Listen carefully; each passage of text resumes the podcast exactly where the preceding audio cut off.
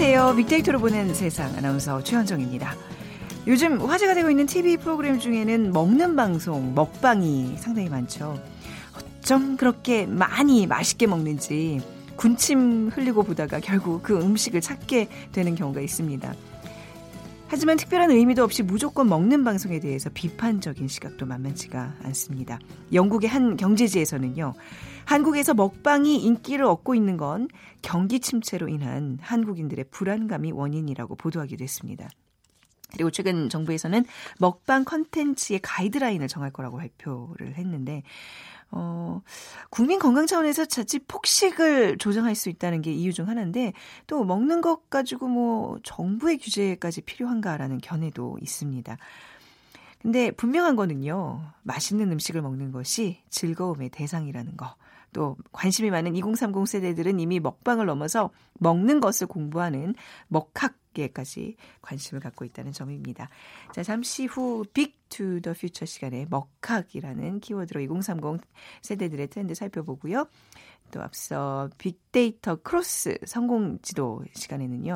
2주의 IT 분야의 이슈들 살펴보도록 하겠습니다. 오늘의 빅퀴즈입니다. 음식과 관련된 직업을 가진 분들 요즘 인기입니다. 그 중에 포도주를 관리하고 추천하는 직업을 가진 사람들을 부르는 말이 있습니다. 영어로는 뭐 wine captain 또는 wine waiter라고 부릅니다. 중세 유럽에서 식품 보관을 담당하는 솜이라는 직책에서 유래됐다고 합니다. 영주가 식사기 전에 식품의 안전성을 알려주는 것이 임무였는데요. 19세기경 프랑스 파리 한 음식점에서 와인을 전문으로 담당하는 사람이 생기면서 지금과 같은 형태로 발전했는데 복장은 규정에 따라 흰색 와이셔츠에 검은색 상하의 그리고 조끼, 넥타이와 어, 앞치마를 두르고요. 조끼 주머니에는 와인병을 따는 스크루, 스크류나 성냥을 넣어 두어야 한다고 합니다. 어, 은근히 엄격하네요. 그렇죠? 자, 뭘까요? 와인 그 감별사라고 알고 있죠. 1번 파티시에, 2번 소믈리에, 3번 모나리자, 4번 장금이. 그렇네요. 우리 장금이라면 뭐든지 할 수 있을 것 같네요. 자, 오늘 당첨되신 두 분께 커피와 도넛 모바일 쿠폰 드립니다. 정답 아시는 분은 휴대전화 문자메시지 지역번호 없이 샵 9730으로 보내주세요. 짧은 글은 50원, 긴 글은 100원의 정보 이용료가 부과됩니다.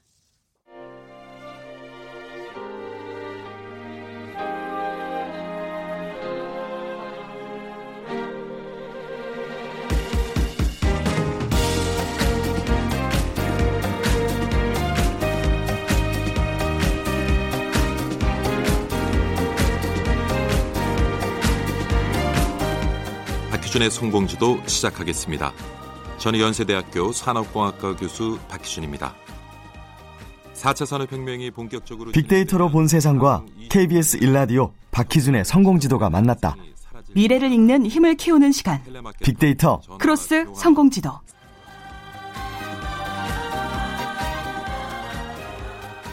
KBS 일라디오 주말 프로그램이죠. ICT 전문 프로 성공지도 진행자이신 연세대학교 산업공학과 박희준 교수와 함께하겠습니다. 어서 오세요. 네, 안녕하십니까. 네, 자 ICT와 관련된 핫 네. 이슈들 해설이 있는 시간입니다. 먼저 이번 주에 그 ICT 분야에 어떤 이슈들이 좀 화제가 되고 있었죠? 네, 먼저 첫 네. 번째 네. 이슈는요. 네. 어, 8월로 예정된 독일에서 개최됩니다. IFA 네. 2018에서 네. 어, 삼성이 이제 최초로 AI 스피커를 출시하게 되고요. 그러니까 삼성이 최초로 한 건가요? 아니면 어, 뭐 음성 인식 의 인공지능 스피커는 이미 존재하고 이미 있는데 예, 삼성에서 네. 이제 네. 처음으로 네. 어, 인공지능 스피커를 출시하게 됩니다. 네. 글로벌 시장에서는 구글의 홈이라든가 아마존의 알렉사가 벌써 음. 시장을 어, 지배하고 있고요. 네네. 국내에서는 뭐 일부 이통사와 그다음 포털 업체들이 네. 또 AI 스피커를 출시를 해서 네. 지금 시장을 일정 부분 점유하고 있는데 삼성은 조금 그 음성 인식 예, 네. 스피커 네. 좀 출시가 늦었습니다. 네. 좀 완성도를 기하기 위해서 그동안 많은 음. 노력을 했고요. 네. 자체적으로 어느 정도 완성도를 확보했다는 판단하에 어. 이제 출시를 하게 되는데 사실 음성 인식 스피커 같은 경우에는 앞으로 이제 전개될 네. 그런 그 주거 공간의 스마트화의 중심에 설 수 있는 기기이기 네. 때문에 가전이라든가 그다음에 여타 스마트폰과 같은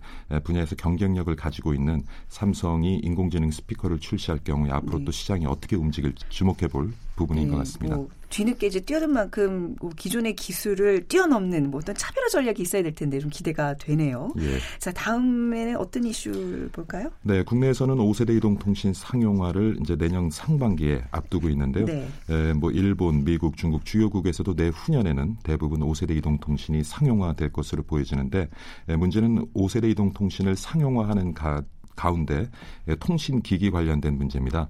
지금 이제 통신 기기 관련돼서는 중국의 하웨이라는 업체가 네. 가장 경쟁력을 확보하고 있고요. 어, 그리고 뭐 성능뿐만 아니라 가격 면에서도 어, 여타 아, 기업들의 제품보다는 한 30에서 40% 음. 정도 저렴하기 때문에 굉장히 경쟁력을 가지고 있는데 네. 사실 5세대 이동통신 상용화를 앞두고 주요국들이 5세대 이동통신을 상용화하는 과정에서 그 통신 시장을 중국 음. 업체에 내주지 않겠냐는 조금 어, 긴장감이 감돌고 있고요. 네. 국내에서도 세계 이통사들이 지금 많은 고민을 하고 있는 것으로 알고 있는데 네. 에, 미국은 사실 그 안보적인 문제, 에, 5세대 이동통신을 상용화하는 과정에 중국 업체 장비를 사용하게 되면 결과적으로는 그 안보에 위협 위협이 될 수 있다라고 음. 해서 사실 그 중국 업체의 제품을 지금 네. 사용하지 않 키로 이제 결정을 아, 하고 있고요. 아, 예. 영국도 이제 여기에 좀 동참을 하고 있는 것 네. 같습니다. 근데 4세대 이동통신만 봐도 어, 하웨이를 비롯한 중국 업체의 시장 음. 점유율이 40%를 넘어서고 있었거든요. 네. 그리고 국내에서는 4세대 이동통신 경우에는 이제 삼성전자가 음. 국내 시장에 한40% 점유율을 갖고 있었습니다만은 글로벌 시장에서는 한 점유율이 3%밖에 안 돼요. 그래서 네. 삼성전자 같은 경우에는 4세대 이동통신에서도 그랬지만 5세대 이동통신에서도 뭐 에릭슨, 노키아 그리고 중국 하웨이와 경제하게는 조금 아직 기술력이 음. 뒤쳐져 있지 않나 하는 생각을 네. 좀 해봅니다. 이게 지금 상용화된 나라가 있나요? 아, 없습니다. 국내 없고요. 이제 내년 상반기에 상용화되면요, 네. 세계 최초로 아, 5세대 이동통신이 상용화되는 국가가 됩니다. 아, 그 굉장히 의미가 있는 거네요. 이제 국내에서 내년 상반기에 5세대 이동 통신을 상용화하게 되면 네. 이제 세계 최초로 어, 5세대 이동 통신을 상용화하게 되는데 네. 사실은 그 이제 시기에 대해서도 우리가 좀 고민해 볼 음. 필요가 있는 것 같습니다. 제가 간단한 퀴즈 하나 드릴까요? 아, 퀴즈는 저 정말 싫어하는데 간단해야 됩니다. 예. 버즈 그러니까 다음에 네. 공통점을 찾아내시면 됩니다. 네. 버즈 올드린, 네. 로버트 스콧, 네. 아사다 마오. 혹시 공통점을 아, 아세요? 정... 자, 그럼 좀 힌트를 더 네, 드릴게요. 네. 박명수. 아, 2인자. 네, 다 마, 2인자입니다. 네. 예. 예. 사실 버즈 올드린 같은 경우에는 닐 암스트롱에 네. 비해서 조금 늦게 네. 예, 달에 착륙을 해서 네. 우리 모두는 닐 암스트롱만 이제 기억을 하고 있고요. 예. 그다음에 에, 또 로버트 스캇 같은 경우에는 두 번째로 음. 남극을 탐험했습니다마는 우리는 기억을 하지 못하고 있습니다. 네. 아사다 마오 같은 경우에도 늘 우리의 김연아에 밀려서 2위 음. 자리에 위치해 있었고요. 네. 그래서 사실은 우리가 이제 기업들이 새로 시장을 만들어 나갈 때 네. 선도적으로 시장을 만들어 가는 것이 중요하냐 아니면 음. 선도적으로 만들기보다는 어떤 시장이 처음에 만들어졌을 때의 그 전개 과정을 좀 살펴본 다음에 음. 나름대로 가지고 있는 경쟁력을 수정 보완해서 접근하는 것이 유리하냐 하는 문제인데요. 네. 뭐 예를 들면 김종필 그 박명수, 양준혁 같은 경우에는 양준혁 선수도 사실은 한 시즌도 MVP를 차지하지 못했어요. 누구보다 현역 생활을 오래 이어갔고요. 예. 그 가운데서 많은 기록들을 만들어냈고 뭐 그 방송인 박명수 같은 경우에도 1인자 위치에 있었던 음. 적은 없죠. 늘 2인자 그 위치에 있었지만 2인자 이 얘기를 하시는 이유가 뭐죠?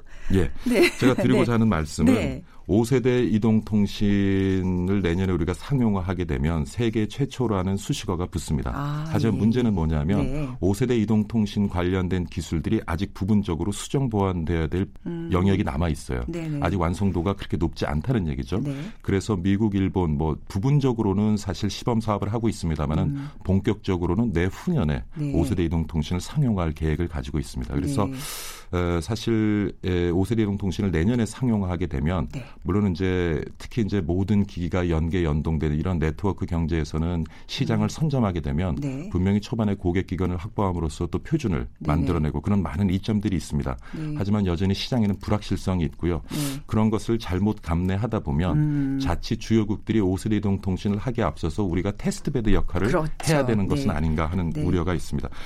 뭐 그 출생의 비밀을 좀 말씀드리면 이게 정자가 난자와 이제 음. 수정이 되는데 사실은 난자에 도달한 첫 번째 정자 세포는 죽죠. 아, 난구 세포를 없애면서 죽어요. 그렇군요. 어떻게 보면 최근에 어떤 시장 상황과 유사할 수 있는데 음. 우리가 잘 아는 마이크로소프트 같은 경우도요. 네. 사실 혁신적인 기업이기는 합니다만은 어느 시장에서도 최초로 서비스와 제품을 내놓지 못했습니다. 네. 늘 누군가가 새로운 서비스와 제품으로 시장을 만들어 놓으면 음. 그 다음에 기술을 보완하고 자본력과 마케팅력을 가지고 이제 시장을 점유해 나가는 그런 전략을 취했는데요. 항상 그 앞서가는 주자들에 대한 견제는 있기 마련인데 지금 우리가 그렇죠. 그 5세대 이동통신에서는 이제 최초 가장 앞서가는 그어에 대한 우려를 지금 말씀하시는 예. 거죠. 예. 네. 사실 4세대 이동통신 같은 음. 경우에도 최초로 상용화했던 것은 유럽 연합이었습니다. 네. 그렇지만은 그 관련되는 어떤 서비스와 제품 개발이라든가 음. 그런 서비스와 제품을 개발할 확산시킬 수 있는 전략을 충분히 확보하지 못하고 네.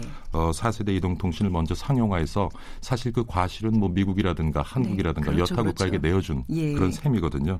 그래서 우리가 세계 최초 라는 어떤 수식어도 중요하지만 네. 그것보다는 조금 더 내실을 기하는 그런 5세대 음. 이동통신 시대를 좀 준비해야 되지 않겠느냐. 그러면 교수님 논리대로라면 이번에 그 5세대 이동통신도 조금 기다렸다가 한 조금 그 속도를 조절해 가면서 세계 최초가 아니라 한 두 번째 세 번째 정도로 이게 좀 예, 그 상용화하면 어땠을까라는 생각도 드는데 아마 저 포함해서 진행자분도 네. 지금 예. 4세대 이동통신을 사용하면서 아직 뭐 불편함을 속도 어, 때문에 그러니까요. 겪지는 않으시죠. 예. 속도 때문에 겪지는 않는데 지금 우리가 이제 4차 산업혁명 우리 사회 화두가 되면서 우리가 음. 얘기하고 있는 여러 가지 제품과 서비스가 네. 5세대 이동통신이 상용화돼야 가능한 부분이거든요. 네. 그렇다 보니까 그런 서비스와 제품 관련 시장에서 우리가 좀 선점 효과를 누리겠다는 네. 거죠. 네. 근데 제가 앞서서 이제 2등 전략에 또 좋은 점을 얘기했습니다마는 음. 여러분 뭐 콜라 하면 코카콜라 떠올리시죠? 네. 테이프 하면 스카치 테이프 떠올리고. 그렇죠. 스카치 테이프, 코카콜라. 다 대명사가 돼버렸죠. 하버드 네. 대학, 네. 하이네켄 맥주 어. 이런 것들이 최초로 상품으로 처음 시장을 만들어냈던 기업과 제품명입니다. 그래서 네.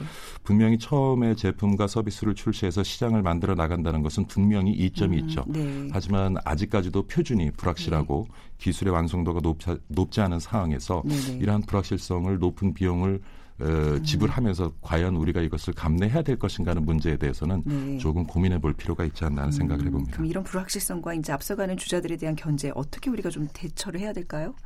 그래서 뭐 이미 이제 정부 시책도 그렇고요. 네. 많은 이통사들이 그 일정에 맞춰서 지금 5세대 이동통신 상용화를 준비하고 있는데 네.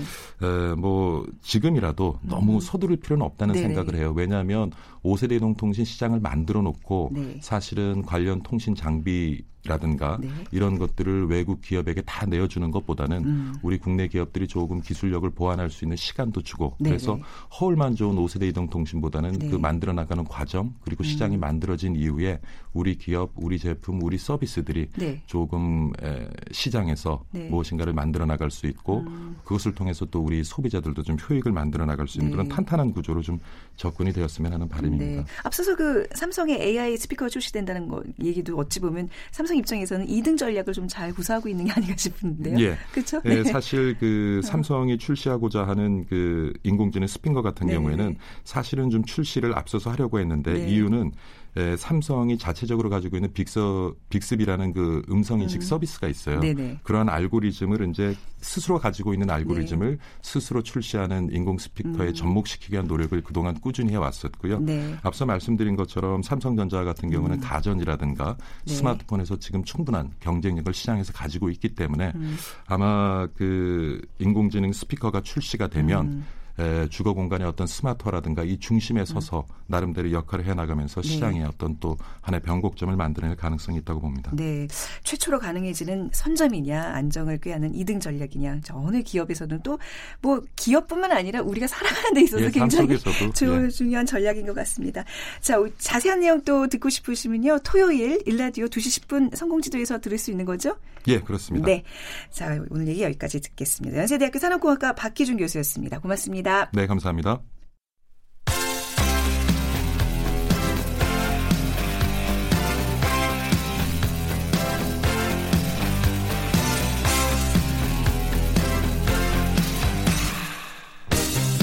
트렌드는 10년마다 반복된다.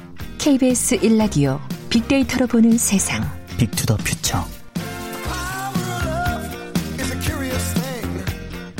빅투더 퓨처 빅커뮤니케이션 전민기 팀장 나오셨습니다. 어서 오세요. 네, 반갑습니다. 전민기입니다. 네, 빅퀴즈 부탁드릴게요. 자, 음식 관련 직업 중에 포도주를 관리하고 추천하는 사람들이 있습니다. 영어로는 wine captain 또는 wine waiter라고 부르고요. 중세 유럽에서 식품 보관을 담당하는 솜이라는 직책에서 유래를 했습니다. 영주가 식사하기 전에 식품의 안전성을 알려주는 것이 임무였는데 19세기쯤 프랑스 파리 한 음식점에서 와인을 전문으로 담당하는 사람이 생기면서 지금과 같은 형태로 발전했습니다. 어, 이분들을 뭐라고 부를까요? 1번 파티시에, 2번 소믈리에, 3번 모나리자, 4번 장금이. 네, 정답 아시는 분들 지역번호 없이 샵 9730으로 문자 메시지 눌러주시고요. 짧은 글은 50원, 긴 글은 100원의 정보 이용료가 부과됩니다. 자, 오늘, 어, 먹는 얘기 좀 해볼까요? 예, 네. 먹방 얘기 좀 말씀드린다고 미리 예고를 드렸는데, 아까 먹학이라는 단어까지 등장을 했어요. 네. 먹는 걸 공부한다는 게 뭐 어떤 의미예요? 어, 말 그대로 뭘, 네. 먹는 거 공부하는 거예요. 먹거리 학습의 준말이고요.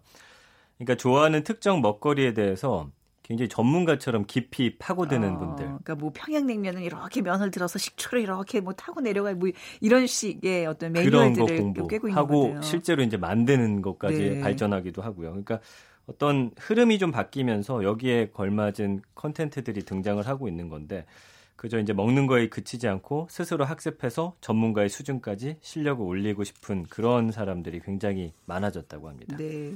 먹방을 규제한다는 지금 움직임도 있고 그래서 네. 논란이 많이 되고 있는데 이게 우리가 확실히 먹는 거에 대한 관심이 굉장히 유독 유독 어마어마해요. 네, 큰것 같아요. 네. 그러니까 빅데이터 상에서도 이제 먹방 치면은 언급량이 너무나 많고요. 음. 근데 이제는 워낙 하나가 뜨면 여기저기서 네. 너도 나도 할것 네. 없이 다루다 보니까 좀 이제는 지겹다는 말도 정도 나올 정도인데, 그러니까 이 음식을 종류별로 막 쌓아놓고 먹는 이 먹방에 대해서 정부가 비만 대책 발표하면서 이제는 좀 규제하겠다 나섰는데 음. 뭐 여기에 대한 여론은 그렇게 좋지는 않습니다. 과연 비만 대책과 먹방 규제의 연관성이 있느냐 네. 이런 이야기들도 있고 실효성이 있을지 모르겠다. 네. 왜 이런 걸 규제하느냐라는 목소리가 나오고 있는데 그만큼 좀 어, 이 사안에 대해서 심각하다라고 음. 좀 분석을 한 것 같아요. 너무 네. 국민들이 어떤 스트레스라든지 좀 이런 것들을 너무 먹는 쪽으로 좀 치우치는 게 아닌가 뭐 그런 어. 생각을 한 것 같은데 글쎄요 저는 여기에 대해서는 좀 글쎄요. 물음표를 좀 찍고 싶네요. 스트레스 해소에 참고라는 게 이제 이렇게 풍선 효과처럼 뭔가 먹방을 규제하면 뭔가 다른 걸로 또 쏠릴 텐데 네. 거기에 대한 대책은 있는지 그리고 과연 먹방이 비만과 진짜 무슨 직접적인 관계가 있는지 이런 거 좀좀 고민들을 더 해봐야겠네요. 규제가 될 사항도 아닌 것 같습니다. 네. 예. 이 먹는 거에 대한 관심이 이제 먹는 거에 대한 학습으로 이어졌다 그러는데 네. 오늘 우리 비키즈도 뭐 그런 일종입니다만 어떤 것들이 있을까요? 얼마 전에 이제 치물리에 자격 시험이 아, 있었어요. 아, 네. 시험이 있었어요? 네. 그 배달 앱 업체가 처음엔 아, 이벤트처럼 만든 건데 네. 시험을 내고 봤더니 잘 맞춘 사람이 너무 많은 거예요. 그러니까 어떤 식인가요? 예를 들면 다양한 브랜드를 다 깔아놓고 맞추는 거예요. 12개 네. 이제 닭을 네. 부위별로 놓습니다. 아, 그래서 네. 이게 어느 음. 치킨사의 아. 어떤 브랜드의 어, 어디 부위인지 맞춘다든지. 아, 그리고 네. 치킨의 역사까지 있어요. 그래가지고 네. 뭐 이런 것들 시험 보는데 실기필기 다 두루두루. 예. 네. 근데 이제 이 치슐랭 가이드라는 책을 바탕으로 또 만들기도 네. 했고 이 책은 이제 미슐랭 가이드에서 이름 빌려가지고 네. 치킨 브랜드별 특징 그다음에 치킨에 대한 역사 정보를 담았는데 합격자 119명이 치킨에 대해서 정말 놀라울 만큼 해박한 정보하고 네. 감별력을 갖고 있어가지고 음. 이걸로 이제 책까지 얻게 됐고 네. 독자 반응도 너무나 폭발적이에요. 네. 나오자마자 2세 찍고 출간 이후에 그 취미 실용 분야 톱 10에 꾸준히 오를 정도로 야 우리 국민들의 치킨에 대한 사랑은 알고 있었지만 이렇게까지 깊이 넓게 어. 알고 있을 줄이야. 예, 다들 놀란 거죠. 치슐랭 가이드가 그냥 미슐랭 가이드의 어떤 패러디 차원으로만 생각했는데 이게 굉장히 전문적인 분야로 지금 발전을 하고 있다는 처음엔 이게 사실 네. 기획했을 때 그냥 이벤트성 재미로 한번 해보자 네. 했는데 이게 음. 사람들의 실력을 봤더니 네. 이게 그냥 취미에 지나지 않았던 거죠. 저 같은 사람은 이렇게 미각이 이렇게 발달하지 않아서 네. 절대 못 맞추거든요. 뭐 라면 맛 구분 잘 못하고 이러는데 이 냉면이 좀 또 선풍적인 인기죠. 제 주변에 보면 아 냉면은 이렇게 먹어야 돼. 냉면은 어디가 맛있고 이제 그런 거좀 네. 꿰는 사람들이 주변에 많아요. 맞아요. 네. 근데 뭐 사실은 본인이 맛있게 먹는 대로 그냥 먹으면 되는데 네. 네, 냉면에 이제 품격이란 책이 등장을 해가지고 네. 남북 정상회담 이후에 주목받은 평양 냉면을 집중 조명했고요. 음식 평론가가 쓴 거다 보니까 맛집 소개부터 해서 면발, 육수 여기에다가 이제 정교한 맛 보기를 알려주는데 뭐 평양 냉면 북토크까지 열렸는데 여기에 수백 명이 어, 찾아갔대요. 그러니까 네. 평양 냉면에 대한 관심이 뭐 올해는 정말 대단했잖아요. 그러니까 네. 이젠 그냥 야 저기 맛있대 저 집 한번 가보자가 아니라 왜 면을 이렇게 뽑게 됐고 음. 지금 북한에서는 사실 면이 좀 바뀌었잖아요. 네. 좀 까만색으로 까만 바뀌었는데. 네, 왜 그렇게 됐는지까지도 어. 이제 알아보려는 사람들이 아, 왜 그렇게 됐대요? 거기까지는 모르세요. 그게 이제 메밀이 너무 어, 어. 비싸고 없다 보니까 예. 조금씩 다른 고구마 전분이라든지 어, 섞다 보니까 이제 그런 거래요. 그렇게까지 간 거죠. 아, 예. 네.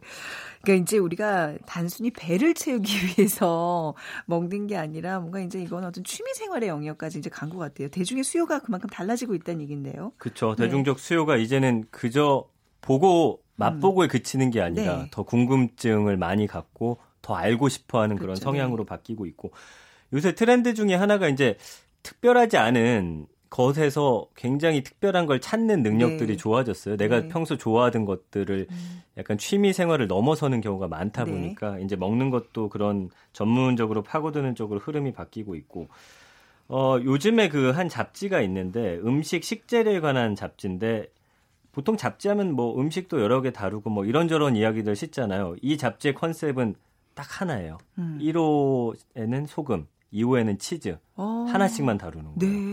네. 그래서 이게 그럼에도 불구하고 홈마다 만부 이상 소진될 정도로 뜨거운 반응을 얻고 음. 소금 하더라도 요즘엔 여러 가지 소금이 있잖아요. 뭐 네. 뭐 어떤 음식에는 어떤 소금 찍어 먹고 네. 이런 소금의 종류부터 해서 역사부터 해서 음. 이게 처음에는 잘 될까 했는데 어, 정말 많은 사람들이 찾고 있다는 거죠. 어, 진짜 뭔가 이게 재료 하나하나에도 그 어떤 다양성들을 지금 네. 다들 추구하는 그렇군요. 취미 강습 시장에서 먹학 으로의 그 변화가 좀 두드러진다는데 어떤 얘기죠? 옛날엔 예를 들면 어 나 요새 음식 수업 들어 그러면 한식, 네. 일식, 중식 뭐 이런 네, 식으로 네, 나눠져 네, 네. 가지고 여러 가지 음식을 배웠잖아요. 네.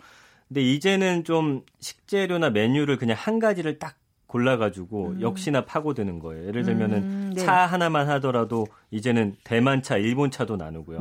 치즈도 뭐 리코타 치즈, 무슨 치즈, 까망베르 어. 치즈 이런 식으로 구체화하는 거죠. 네. 그러니까 주제를 잡을 때도 누룩으로 만든 천연 조미료, 네. 차에 어울리는 과자, 그다음에 뭐 커피 산지 이야기 이런 식으로 음. 더 세분화돼서 하는 겁니다. 네. 그러니까 수업은 이론을 바탕으로 해서 실습으로 이루어지는 게 일반적인데 길게는 1년 과정까지 있는데 음. 이게 사실은 어느 정도 전문가를 양성하려고 이 수업들을 만들었는데 이 중에 음. 한70% 정도는 그냥 일반인들이래요. 그 중에서도 20대, 40대, 30대가 가장 많다고 어, 합니다. 아니, 저도 뭐 약간 먹는 거랑은 또 좀 다른 얘기일 수 있겠지만 그 30대 초 중반에 와인에 굉장히 관심이 있어서 네. 그 소믈리에 강의를 막 들으러 다녔어요. 어. 나 이거 시험 볼 거야. 나 소믈리가 될 건데 그러다가 이제 끈기가 이제 부족해서 약간 의지 박약으로 또 그만뒀는데 최근에 또 하고 싶은 거는 수제 맥주 집에서 만들어 먹고 싶어요. 그래서 막 알아봤더니 그 만드는 키트가 마트에서 팔더라고요. 팔아요, 팔아요. 예.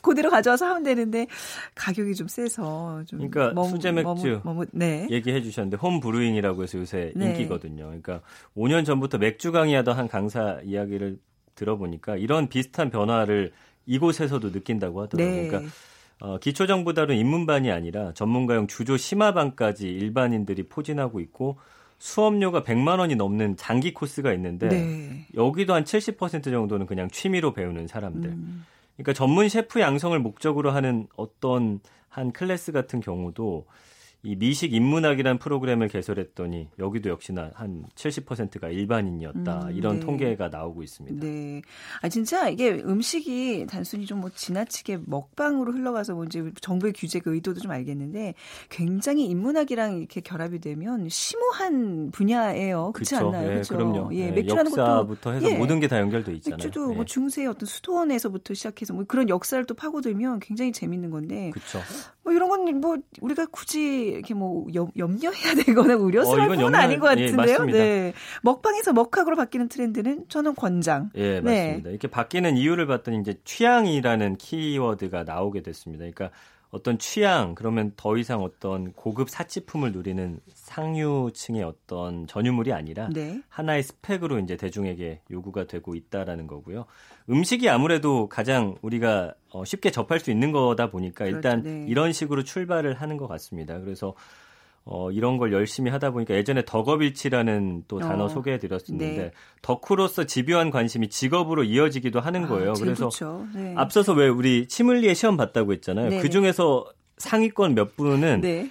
이미 이걸로 인해서 치킨 업체 신제품 개발에 전문가로 참여를 하게 된 거예요. 예. 본인 직업 외에도. 네네. 그래서 어 SNS를 통해서 내가 좋아하는 것들을 음. 깊이 연구하고 올리다 보면 이게 또 다른 제 2의 직업으로서 네. 부가가치도 또 창출하게 되는 그런 효과까지도 음. 불러오게 되는 겁니다. 이게 앞으로 미래의 어떤 우리가 직업관 같은 거에도 좀 영향을 주는 얘기예요. 덕업일치. 예. 사실 뭐 우리는 지금 다 그렇게 못 살고 있지만 우리 미래의 아이들은 이거 이렇게, 이렇게 살았으면 좋겠어요. 저는 제 아이들이. 네. 그러니까 우리는 어. 지금 사실 젊은 층들은 그렇게 네. 하고 있어요. 네. 이미 지금 우리 3, 40대들이 약간 네. 문제기는 한데 네. 이 직업 외에 또 다른 뭔가가 취미 음. 활동이 있어야 우리가 어 일을 그만둔 이후에 음. 또 뭔가를 그려나갈 수 있는 그렇죠. 또 밑그림이 될 수가 있거든요. 네. 네. 어쨌든 이런 트렌드가 아까 말씀드린 대로 평범하면서 음. 특별함을 찾는 요즘의 트렌드하고 좀 맞닿아 네. 있고 네. 좀 확대해 보면 먹거리에 대한 보다 깊은 관심, 어떤 일상의 시대가 도래했다 음, 네. 이렇게 이야기를 합니다. 그러니까 개인화되는 사회 흐름 속에서 어떤 거대한 사회 담론보다는 네. 내가 먹는 먹거리에 또 내가 어, 취미 생활하는 아주 사소한 것들에 음. 이제 무게를 더 둔다라는 거고요. 음식 문헌 연구가가 이렇게 말했습니다. 내가 먹는 게 나를 말해준다는 아, 점에서 먹는 게 나죠. 그쵸? 나를 만드는 거죠. 네, 나를 음식에 말해주고. 대한 네. 관심은 내가 누구인가 또 나는 어떻게 살고 있는가를 음. 스스로 들여다보려는 욕망이다. 음.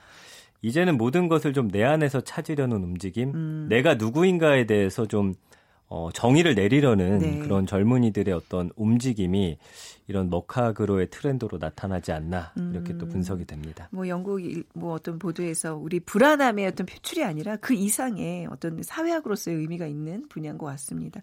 자 오늘 어, 젊은 세대들, 2030 세대들의 먹방과 먹학에 대한 이야기 여기까지 듣도록 하겠습니다. 빅커뮤니케이션 전민기 팀장이었어요. 고맙습니다. 고맙습니다.